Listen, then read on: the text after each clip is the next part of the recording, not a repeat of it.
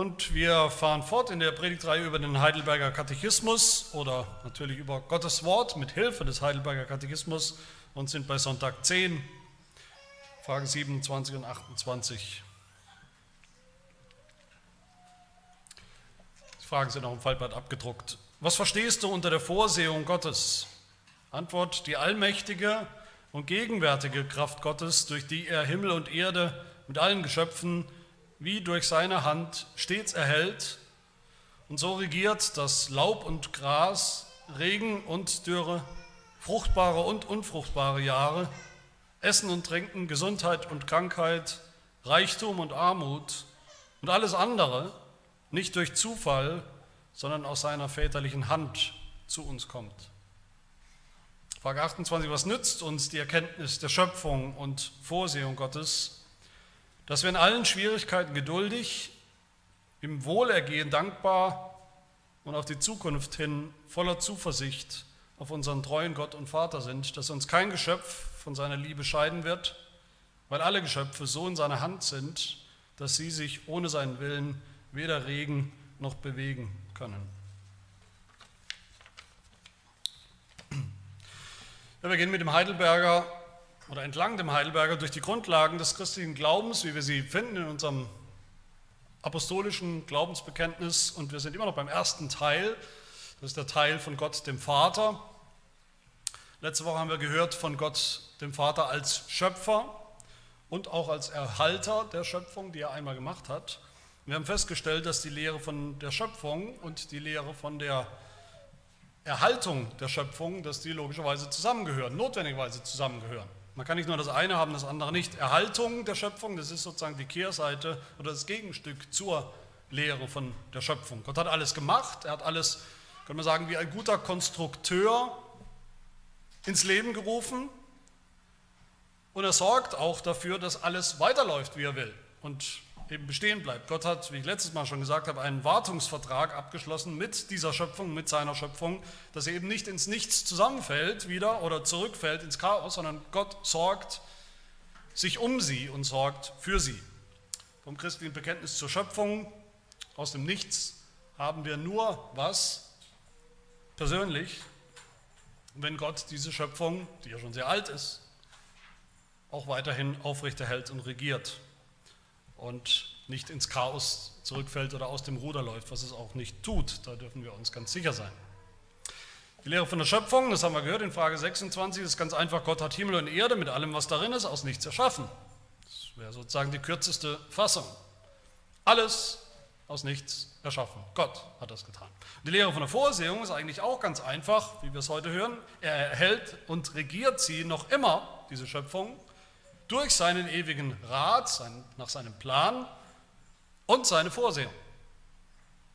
Und heute wollen wir uns das anschauen, was das bedeutet, Vorsehung, diese Lehre von der Vorsehung. Was bedeutet das praktisch? Was haben wir davon? Was verändert sie? Wie verändert sie sehr radikal auch unsere Art und Weise, die Welt um uns herum und auch unser Leben anzuschauen, die Welt, unsere Welt anschauen? Vorsehung, denke ich, ist für uns Reformierte, sage ich mal, eine wichtige biblische Lehre. In anderen Kreisen hört man zum Teil fast gar nichts mehr von dieser Lehre, von diesem Begriff, obwohl es natürlich ein biblisches Wort ist, Gottes Vorsehung. Das ist eine biblische Lehre. Aber warum ist das so, frage ich mich, oder frage ich auch euch, oder fragen wir uns vielleicht, dass diese Lehre anscheinend irgendwie sowas wie ein Dinosaurier ist, unter den biblischen Lehren irgendwie fast ausgestorben.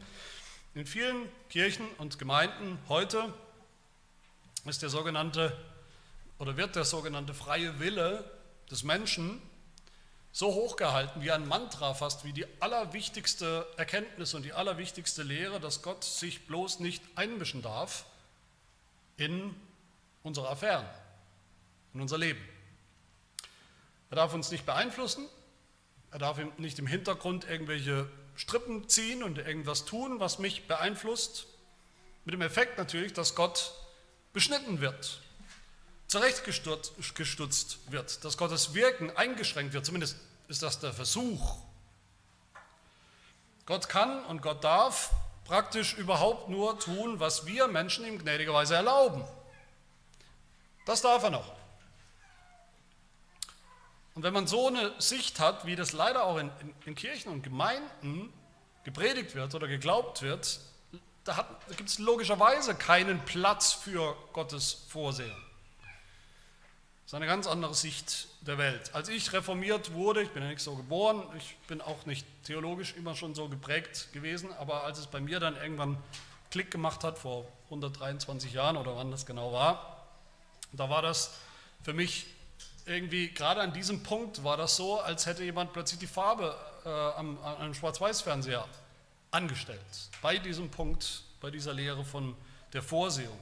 Plötzlich habe ich das begriffen oder zunächst mal drüber nachgedacht, wenn das wirklich so wäre, dass Gott aktiv, nicht passiv, aktiv jeden Moment, jeden Augenblick alles lenkt und alles dirigiert und alles wirkt, was passiert in diesem Universum, vom kleinsten Molekül bis zum größten Planeten, alles aktiv, die ganze Zeit, wie Gott hinter wirklich allem steht, was passiert, auf die eine oder andere Weise hinter allem steht, was passiert.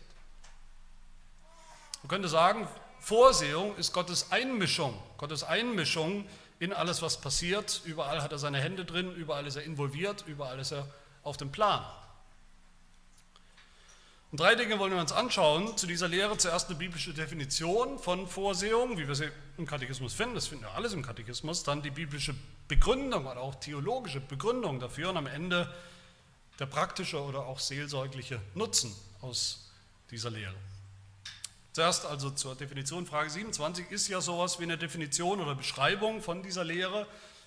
Wenn die Frage schon sagt, was verstehst du unter der Vorsehung Gottes? Das geht es um die Definition. Was verstehst du unter der Vorsehung Gottes? Und die Antwort haben wir gerade gehört, die allmächtige und gegenwärtige Kraft Gottes.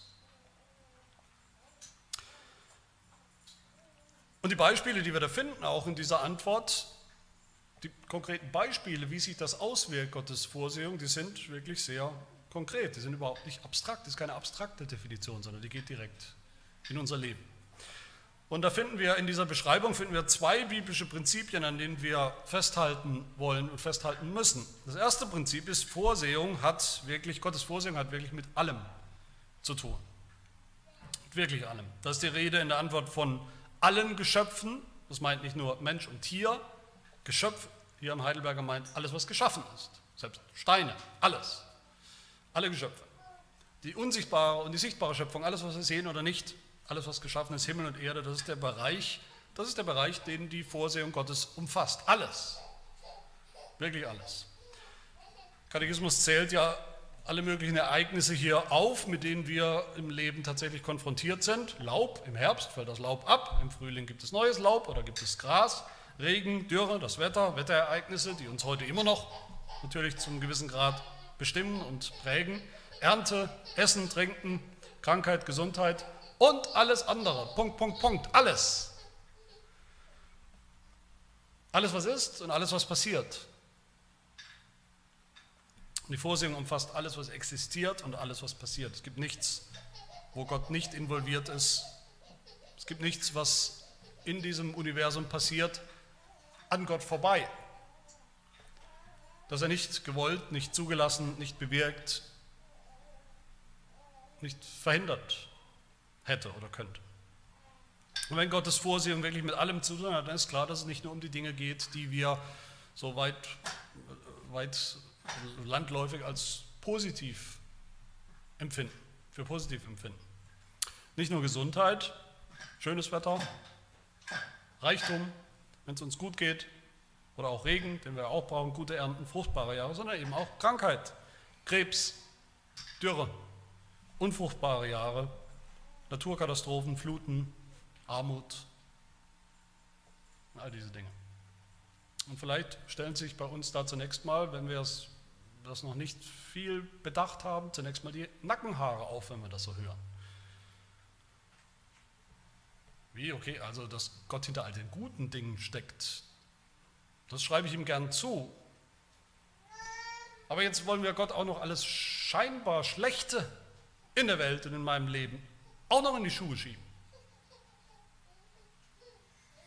Wir werden hoffentlich sehen, wie notwendig und wie biblisch und wie seelsorglich wichtig das ist. Dass es wirklich um alles geht in der Vorsehung. Das ist wenn man so will, auf der Karte von Gottes Vorsehung, wenn wir das uns vorstellen wie eine Weltkarte, auf der alles drauf ist, es geschieht, dass es da keinerlei weiße Flecken gibt, über die Gott keine Kontrolle hat. Selbst die Sünde, das Böse, der Teufel, Leid, Tod, sind alles Teil von Gottes Vorsehung, unter seiner Vorsehung. Auch wenn Gott sie natürlich nicht will, positiv will. Er will das Böse nicht, er will keine Sünde, er hasst sie.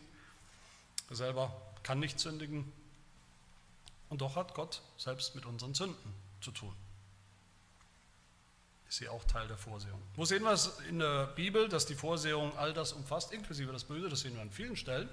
Nur ein paar Beispiele. Wir sehen das in der großen, vielleicht einer der wichtigsten und dramatischsten Geschichten der ganzen Bibel. Das ist die Exodus-Geschichte, wie Gott den bösen Pharao, der eindeutig böse ist, wie Gott diesen bösen Pharao gebraucht, als Werkzeug in seiner Hand,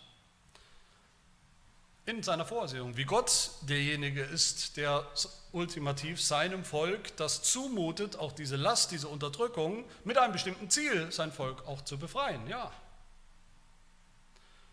Wir sehen das in der Geschichte in der Josefsgeschichte im Alten Testament. Josef, der auch so viel eindeutig Böses von wirklich bösen, durchtriebenen Brüdern erlebt hat, aber der selber sagt, derselbe Josef sagt, dahinter steht Gottes Vorsehung, dahinter steht Gottes Hand. Genesis 50, Vers 20 sagt Josef zu seinen Brüdern, die ihm das Böse alles angetan haben: Ihr gedachtet mir zwar Böses zu tun, aber Gott gedachte es gut zu machen. Und Gott gedachte natürlich nicht nur, meint Josef. Ja, Gott hatte gute Gedanken, aber leider ist nichts draus geworden. Gott hat auch etwas Gutes getan, in all dem und durch all das hindurch. Seiner Vorsehung. Wir sehen das in der Geschichte von Hiob natürlich auch, wo der Teufel eine Rolle spielt, dem Hiob viel Böses antut, Krankheit, Versuchung, Leid zufügt. Aber trotzdem macht die Geschichte so deutlich, dass hinter all dem Gottes Vorsehung steht, dass Gott in all dem einen guten Plan hat mit Hiob. Wir erinnern uns vielleicht auch im Römerbrief, im Neuen Testament als Beispiel an Paulus, der im Römerbrief Römer 8 sagt, ja, es gibt viele Gefahren in dieser Welt, viele Versuchungen, es gibt viele Dinge, wenn wir alleingelassen werden mit diesen Herausforderungen, würde keiner von uns ankommen am Ziel, würde keiner von uns beim Glauben bleiben. Aber dann sagt er in Römer 8, 28, wir wissen aber, dass denen, die Gott lieben, alle Dinge,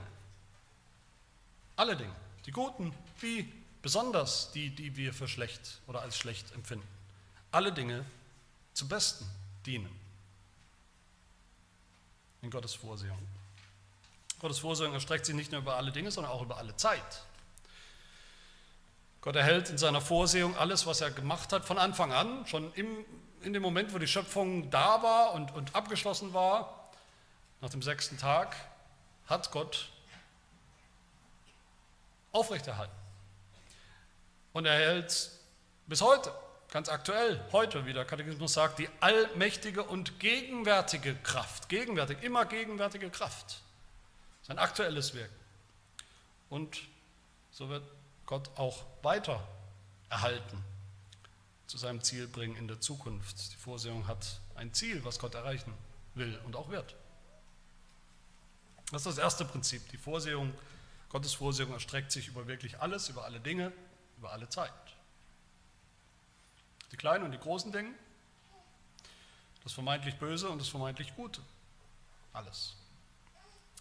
Das zweite Prinzip hier, was wir hier finden, Vorsehung, ist das absolute Gegenteil von Zufall. Der Heidelberger sagt, all diese Dinge, alle Dinge, mit denen wir Tag für Tag zu tun haben, die positiven wie die negativen und alles andere, also wirklich alles, kommt nicht durch Zufall, sondern aus Gottes väterlicher Hand zu uns. Zufall ist oder wird so gebraucht im Sprachgebrauch von vielen Menschen als Erklärung, als unpersönliche Erklärung für irgendwas, was passiert oder passiert ist. Besser gesagt, gar keine Erklärung. Es ist eine Nichterklärung. Man sagt das oft, ihr kennt das alle, na das war Zufall. Und komischerweise, ich wundere mich immer darüber, dass die Leute, die das hören, die Hälfte nickt und sagt, ah ja, natürlich der Zufall, ja, alles klar. Als wäre damit irgendwas erklärt. Ah, das macht Sinn, der Zufall war es. Ah, jetzt weiß ich Bescheid. Aber es ist natürlich keine Erklärung, das ist letztlich ein Götze, ein Ersatzgott, eine Ersatzreligion, ein Ersatzprinzip, ein erfundenes Prinzip. Es gibt nur zwei Möglichkeiten, entweder alles, was passiert, ist verursacht, ist bewirkt, ist getan in irgendeiner Weise von dem persönlichen Gott und Schöpfer, oder es ist alles Zufall. Wenn alles auf Gott zurückgeht, dann hat alles einen Sinn, dann hat alles einen Zweck, ein Ziel, auch wenn wir das nicht unbedingt wissen, er weiß es. Dann regiert da jemand, nämlich Gott. Aber wenn alles auf Zufall zurückgeht, dann gibt es keinen Sinn, dann gibt es kein Ziel, dann gibt es keine Gewissheit, keine Sicherheit, keine Beständigkeit, dann regiert das Chaos, dann ist der Zufall unser Gott, dem wir alles zuschreiben. Der Zufall ist dann am Ende sozusagen allmächtig. Da müssen wir drauf hören, tatsächlich, wie ungläubige Menschen oft sprechen über den Zufall. Die sprechen über den Zufall oft, als würden sie ihn kennen. Als wäre das ja Gott, weil er das ist. Ein alternativer Gott, der nichts von ihnen fordert, aber sie kennen. Das niederländische Glaubensbekenntnis, das macht uns auch diese zwei Optionen ganz deutlich, eben Zufall oder Vorsehung. In Artikel 13, da heißt es, wir glauben, dass der liebe Gott, nachdem er alle Dinge geschaffen hatte, sie keineswegs der Willkür des Zufalls oder Schicksals überlassen hat, sondern dass er selbst nach Vorschrift seines heiligen Willens sie immer so regiert und lenkt, dass nichts in dieser Welt ohne seinen Willen und seine Anordnung geschieht. Radikaler können die Gegensätze nicht sein. Wo finden wir diese zwei Prinzipien in der Bibel? Ist das biblisch? Natürlich ist das biblisch. Meine Lieblingsstelle, um die Vorsehung als Lehre, als Gedanken zu erläutern oder zu zeigen, ist immer wieder Genesis 22, wo Gott den Abraham ruft, beruft und beauftragt, ein Opfer zu bringen auf dem Berg. Und sein Sohn Isaac, der geht mit, der dackelt mit, er weiß nicht genau, was sein Vater vorhat, aber er geht eben mit. Und irgendwie riecht er schon den Braten in der Geschichte, man merkt das, er merkt, dass irgendwas faul ist und denkt vielleicht auch, Papa, da fehlt noch irgendwas, wir haben ja überhaupt kein Lamm, wir haben überhaupt kein Tier, kein Opfertier dabei, wir wandern den ganzen Tag, Ziel ist der Berg und ein Opfer zu bringen, aber wir haben das Opfer vergessen. Dann eigentlich nochmal zurückgehen. Aber Abraham sagt zu ihm, zu seinem Sohn dann, Genesis 22,8, mein Sohn, Gott wird für ein Lamm zum Brandopfer sorgen. Das ist Vorsehung. Gott wird sorgen zur rechten Zeit für das, was nötig ist. Und dann gehen sie weiter, gehen sie hin und Abraham macht ein Feuer und will seinen Sohn darauf opfern, wie Gott das verlangt. So denkt er, kommt Gottes Vorsehung zum Ziel. Und Gott hat verlangt von Abraham, seinen Sohn zu töten, als Test. Und das ist was wir eben auch wahrscheinlich für sehr problematisch empfinden, zunächst mal, vielleicht sogar böse. Aber im letzten Moment oder im rechten Moment, könnte man besser sagen, bevor Abraham gehorsam seinen Sohn opfert, da sagt Gott, halt, jetzt weiß ich, dass du gehorsam bist, dass du mir vertraust und du weißt es selbst auch. Du hast deinen Glauben auch getestet und geprüft und erwiesen. Und wieder sehen wir dann die Vorsehung, wie Gott versorgt, nämlich mit einem ganz anderen Opfer, was sie tatsächlich nicht mitgebracht haben. Weiter in Genesis 22, da heißt es, da erhob Abraham seine Augen und schaute, siehe, da war hinter ihm ein Widder, der sich mit seinen Hörnern im Gestrüpp verfangen hatte. Und Abraham sprach, was ein Zufall, wunderbarer Zufall, Zufall, du kommst mir wie gerufen.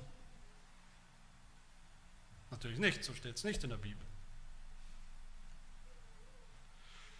Abraham sah Gottes Hand der Vorsehung. Da heißt es im Text, und Abraham ging hin, nahm den Widder, brachte ihn als Brandopfer dar, anstelle seines Sohnes. Und Abraham nannte den Ort, der Herr wird dafür sorgen. Der Herr wird sorgen, fürsorgen. Sodass man bis heute noch sagt, auf dem Berg wird der Herr dafür sorgen. Und quasi den Berg benannt nach dem Ereignis, nach Gottes Fürsorge und nach Gottes Vorsehung. Gott hat das vermeintlich Böse überhaupt zu fordern, dass Abraham seinen Sohn, seinen verheißenen Sohn hingeben soll, opfern soll, zum Besten gewandelt. In seiner Vorsehung hat er vorgesehen, versorgt Abraham mit einem Opfer anstelle von seinem Sohn, damit der eben nicht mit leeren Händen dasteht. Das ist die Vorsehung. Gott hat einen Plan und Gott sorgt für alles, was nötig ist unterwegs. Gott tut das. Die Welt würde sagen, es war vielleicht höchstens Zufall, dass da im rechten Moment ein Widder plötzlich irgendwo rumgelungert ist, sich im Gestrüpp verfangen hat. Die Bibel sagt, Gott hat vorgesehen. Und damit sind wir beim zweiten Punkt, nämlich der Begründung für diese Vorsehung. Die braucht tatsächlich auch eine theologische Begründung. Bestimmte Dinge müssen wahr sein, damit wir überhaupt so denken können, damit das wahr sein kann. Was ist die theologische Grundlage für all das? Anders gesagt, wie muss Gott sein? Was für ein Gott muss das sein, damit er das kann, damit er vorsehen kann, versorgen kann, so, sich um alles kümmern kann? Eine Begründung haben wir schon gehört, letzten Sonntag in Frage 26, Gott erhält und regiert die Schöpfung noch immer durch seinen ewigen Rat und seine Vorsehung. Durch seinen ewigen Rat. Also die erste Begründung für die Vorsehung ist, es ist verankert in der Ewigkeit, im ewigen Gott, in seinem ewigen Plan. Das ist eine absolute Voraussetzung und Grundlage, dass Gott das hat und dass er so ist. Was bedeutet das? Das bedeutet, dass Gott in seiner Vorsehung eben nicht reagiert auf irgendwas, was da draußen in der Welt so passiert, die Umstände des Lebens. Gott sammelt keine Informationen und macht sich ein Bild, was da so gerade abläuft und versucht dann die beste Lösung zu finden. Gott wird nicht überrascht von irgendwas, was er vorher nicht wusste, was passiert, sondern umgekehrt, die Vorsehung ist der Grund für alles, was passiert. Sie ist der Plan. Sie ist nicht die Reaktion, die Notlösung. Sie ist der Plan. Sie ist Gottes Plan. Gottes ewiger Ratschluss. Das ist die Quelle von der Vorsehung. Der Gedanke der Vorsehung, diese Lehre, ist überhaupt nur denkbar, macht überhaupt nur Sinn, wenn Gott einen ewigen Plan hat. Einen souveränen Plan, einen guten Plan, das ist die erste Voraussetzung, dass Gott einen ewigen Plan hat für alles, was passiert, sein Ratschluss. Dann finden wir hier aber noch zwei weitere Grundlagen für die Vorsehung. Frage 26, auf ihn vertraue ich und zweifle nicht, dass er mich mit allem versorgen wird, was ich für Leib und Seele nötig habe. Und auch alles Böse, das er mir in diesem harten Leben zuteilt, zum Besten wenden will.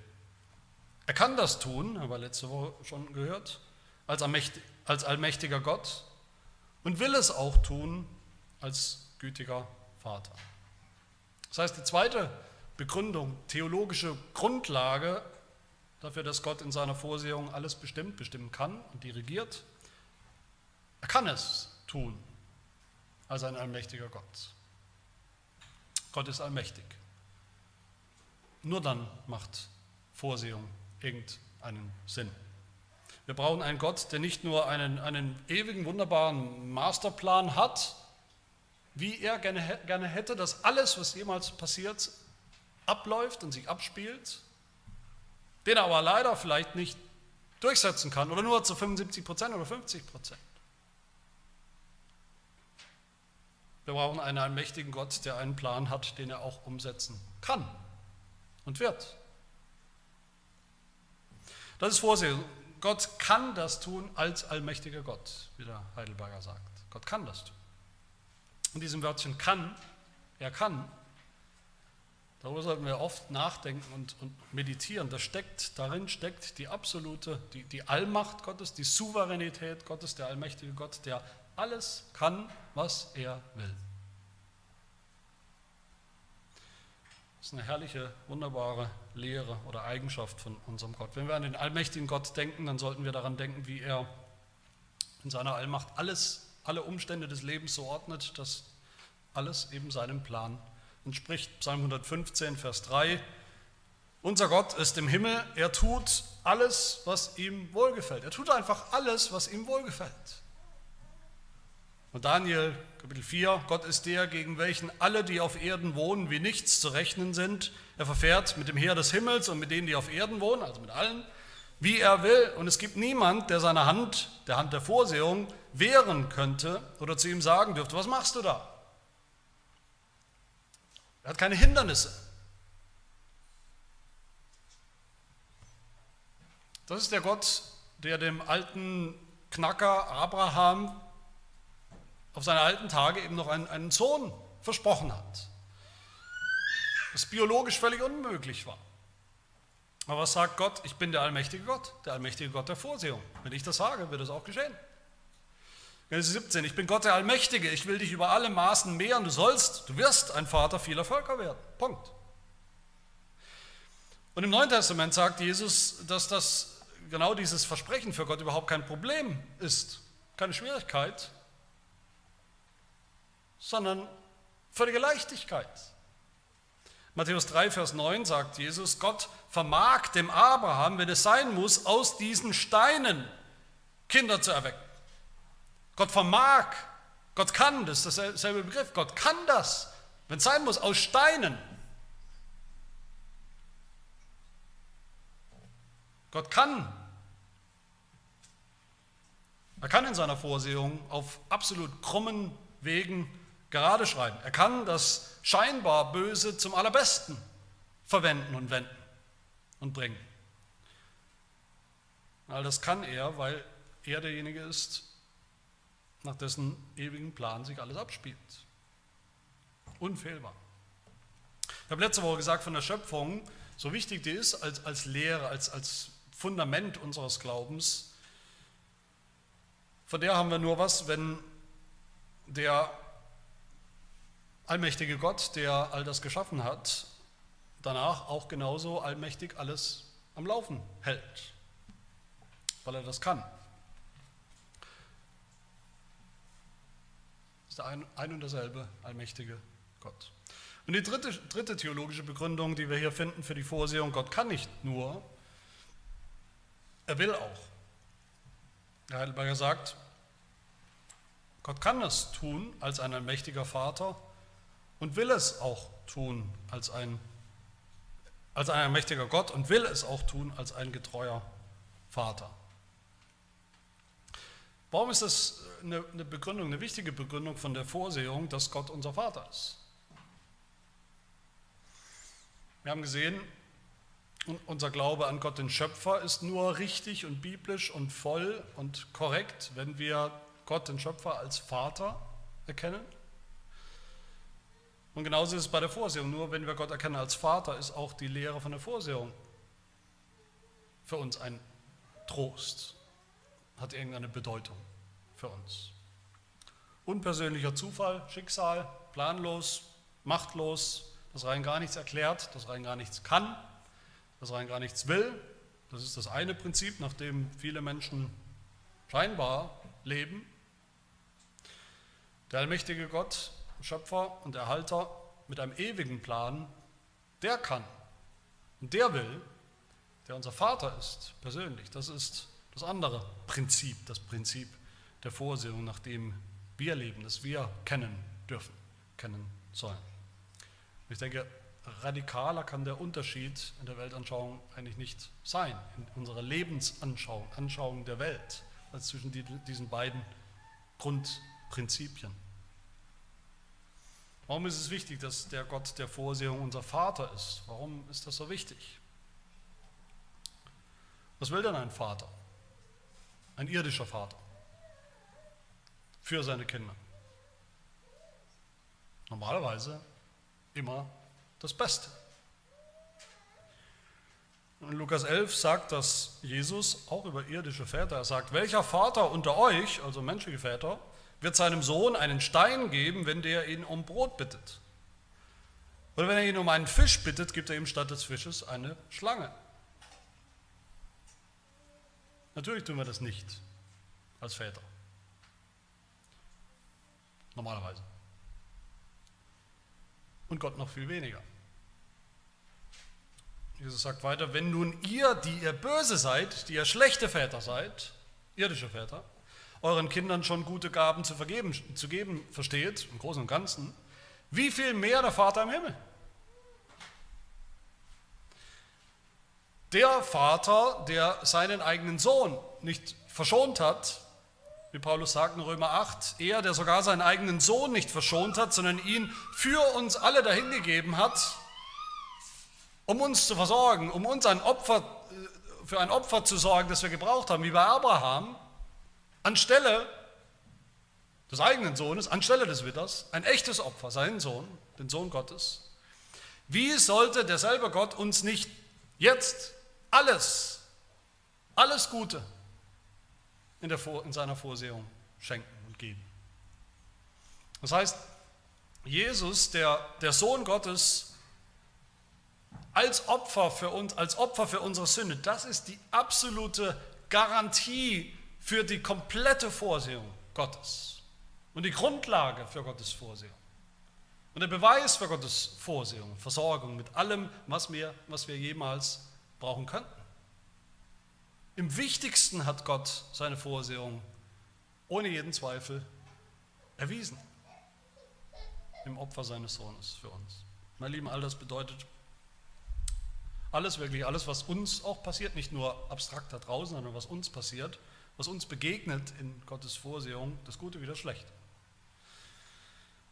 Die Dinge, die wir oft nicht verstehen, die oft schwer zu schlucken sind, was oft aussieht oder wir oft verstehen als Zufall, wir sehen keinen anderen Grund. Regen, Dürre, fruchtbare, unfruchtbare Jahre, Gesundheit, Krankheit, Unfruchtbarkeit, Ehelosigkeit, Eheschluss, Ehebruch, Ehescheidung, Reichtum, Armut, der neue Job, der Jobverlust, Leben, Tod und noch vieles mehr. Alles. Diese drei Dinge wollen wir nie vergessen. Das erste, Gottes Vorsehung entspringt seinem perfekten, vollkommenen, alles umfassenden, ewigen Plan, der alles einschließt. Nichts ist außerhalb seines Plans, nichts fällt jemals aus dem Rahmen. Und das Zweite, Gott kann all das zu seinem guten, perfekten Ziel bringen. Und drittens, er will das zu seinem perfekten Ziel bringen für uns, weil er unser liebender, liebevoller, vollkommener Vater ist, was er uns bewiesen hat in seinem Sohn. Und damit sind wir mitten beim seelsorglichen Nutzen zum Schluss. Frage 28, was nützt uns das? Was nützt uns die Erkenntnis von der Schöpfung und Vorsehung? Was bringt uns das, wenn wir das glauben? Die Antwort, Frage 28, dass wir in allen Schwierigkeiten geduldig, im Wohlergehen dankbar und auf die Zukunft hin voller Zuversicht auf unseren treuen Gott und Vater sind, dass uns kein Geschöpf von seiner Liebe scheiden wird, weil alle Geschöpfe, alles was existiert, was ist, so in seiner Hand sind, dass sie sich ohne seinen Willen weder regen noch bewegen können. Deshalb lernen wir diese Lehre. Deshalb wollen wir sie kennenlernen, damit wir sie auch erfahren, erleben. Das ist ja keine rein theoretische Lehre, die wir irgendwo abnicken wollen. Das ist eine praktische Lehre, die wirklich unseren Alltag bestimmt und bestimmen soll und bestimmen darf. Was will Gott erreichen bei uns? Der Heidelberger sagt hier, Gott will aus uns solche Menschen machen, als seine Kinder, als die Gläubigen, die in allen Schwierigkeiten geduldig sind. Geduld ist das Erste. Geduld, einfach mal abwarten, aushalten, ausharren. Und wenn die Dinge nicht so sind, wie wir uns das vielleicht wünschen oder zusammengeplant oder zusammengedacht haben, wenn es hart auf hart kommt, wenn es schwierig ist, wenn die Ernte ausbleibt, wenn es finanziell knapp ist, wenn die Krankheit nicht einfach weggeht, wenn die Ehe schwierig bleibt, wenn dieselbe Sünde mir immer noch zu schaffen macht wie vor 10 Jahren. Geduldig sein in Schwierigkeiten. Das kann nur der Christ, der Gläubige, der weiß, auch diese zunächst mal tatsächlich unangenehmen Dinge, die negativen Erfahrungen, das Leid, kommt aus Gottes Hand. Der Hand der Vorsehung. Dass es nichts ist, was Gott, worüber Gott nicht die Kontrolle hätte. Ja, vielleicht ist der Teufel auch, schickt uns der Teufel bestimmte Dinge, Versuchungen und Leiden und Anfechtungen, um uns zu versuchen. Aber dahinter steht immer noch die viel ungleich größere Vorsehung Gottes. Die ist allmächtig. Gott kann diese Dinge zu unserem Besten wenden und das wird er auch. Die Vorsehung macht, die Vorsehung Gottes zu kennen, darauf zu vertrauen, macht uns geduldig, dass wir uns nicht ständig und unnötig Sorgen machen müssen, übermorgen. Das ist eine Folge der Vorsehung, wenn wir sie kennen. Wie es Jesus sagt, der Bergpredigt, Matthäus 6, darum sollt ihr euch nicht sorgen, um den morgigen Tag. Der morgige Tag wird für das seine sorgen, jedem Tag genügt seine eigene Plage. Ihr seid nicht zuständig für die Sorge, die Fürsorge, die Vorsehung, ihr seid nicht Gott. Gott wird für den morgigen Tag sorgen. Das ist sein Bereich, seine Aufgabe. Und die erfüllt er auch, ganz sicher. Das Zweite, Gott will Menschen aus uns machen, die, der Katechismus sagt, im Wohlergehen dankbar sind. Also Dankbarkeit, das ist die zweite Frucht aus dieser Lehre, Dankbarkeit im Wohlergehen, wenn es gut läuft. Wenn wir denken, na gut, wenn es gut läuft, dann läuft es sowieso gut. Aber dass wir dann nicht vergessen zu danken. Weil wir vergessen, oder weil wir denken, naja, jetzt läuft sowieso alles gut, im Moment läuft alles sehr gut, mein Leben ist wunderbar, dass es mir gut geht, ist vielleicht dann mein Verdienst, ich habe ja auch viel dafür getan, oder der Zufall, oder es ist Zufall, Gott hat damit nichts zu tun, das ist eine große Versuchung. Dass wir dann, wenn unser Leben eben läuft, wenn es flutscht, nicht an die Vorsehung glauben, weil wir dann meinen, dass wir Gott nicht brauchen. Und dass wir ihm dann auch nicht danken, logischerweise. Wir wollen Gott immer danken für seine Vorsehung, im Kleinen wie im Großen. Wenn es uns in den Kram passt, aber auch wenn mal nicht. Er ist der allmächtige Gott, er hat den Plan und nicht wir. Und das ist gut so einen Gott zu haben, der die Kontrolle hat. Und die dritte Frucht und letzte Frucht von dieser Lehre, die der Heidelberger hier erwähnt, ist Vertrauen oder Zuversicht für die Zukunft. Schon in Frage 26 haben wir das gehört als Frucht. Deshalb, weil Gott der Schöpfer ist, weil Gott der Erhalter ist, deshalb vertraue ich auf ihn und zweifle nicht. Logisch. Und auch hier sehen wir das wieder. Das Ziel ist, dass wir Menschen werden oder sind, die auf die Zukunft hin voller Vertrauen, voller Zuversicht auf unseren treuen Gott und Vater sind, dass uns kein Geschöpf, nichts was ist, von seiner Liebe scheiden wird, weil alle Geschöpfe so in seiner Hand sind, dass sie sich ohne seinen Willen sowieso weder regen noch bewegen können. Das Ziel ist Vertrauen, Glauben, Zuversicht. Dass wir ohne Angst in den morgigen Tag gehen können, in die Zukunft gehen können, als Christen, als Kinder Gottes, des Vaters, weil wir wissen, dass wir in seiner Hand sind, der Hand der Vorsehung. Jesus drückt es so aus, in Matthäus 10 verkauft man nicht 2 Sperlinge für einen Groschen, 2 Spatzen, und doch fällt keiner von ihnen auf die Erde ohne euren Vater, ohne die Vorsehung, ohne seine Hand. Bei euch aber sind selbst die Haare des Hauptes alle gezählt. Darum fürchtet euch nicht, ihr seid viel mehr wert als viele Sperlinge. Wir sind in der Hand Gottes. Während diese Lehre von der Vorsehung, diese kostbare Realität, glaubt und sie kennt an Gottes ewigen Plan mit der Welt und in der Welt, den allmächtigen Gott der Vorsehung und unseren Vater, der nicht nur kann, sondern auch will. Der wird zu einem Menschen, der geduldig ist, mehr und mehr. Nicht plötzlich, aber im Verlauf seines Glaubenslebens. Der dankbar ist für das, was er aus Gottes väterlicher Hand, der Hand der Vorsehung, empfängt. Und der zuversichtlich ist, zuversichtlich in die Zukunft gehen kann. Wir wissen aber, dass denen, die Gott lieben, alle Dinge zum Besten dienen. Wir wissen das. Viele Menschen wissen das nicht, wir wissen das. Es gibt kein schöneres Zeugnis, auch in der Welt, als einen Christen, der diese Zuversicht auf Gottes Vorsehung hat und auch ausstrahlt. Lasst uns diese Lehre schätzen und lasst uns immer mehr auch zu solchen, genau solchen Leuten werden, wie es der Heidelberger und das Wort Gottes beschreibt als Frucht. Amen. Wir beten. Wir danken dir, unser Herr und Gott, für deine gute, vollkommene Vorsehung, die alles umfasst,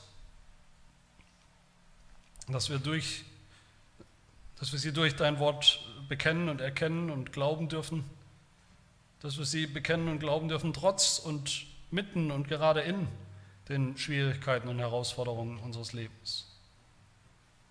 Wir danken dir für deinen guten Plan, den du seit Ewigkeit souverän nicht nur gefasst hast, sondern auch verfolgst, um deines Sohnes willen und um unseretwillen zu unserem Heil.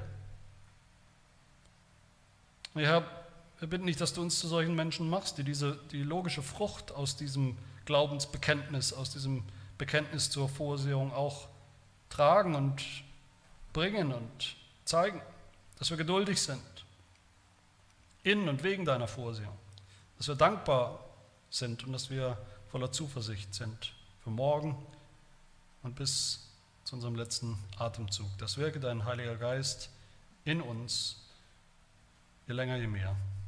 In Jesu Namen. Amen.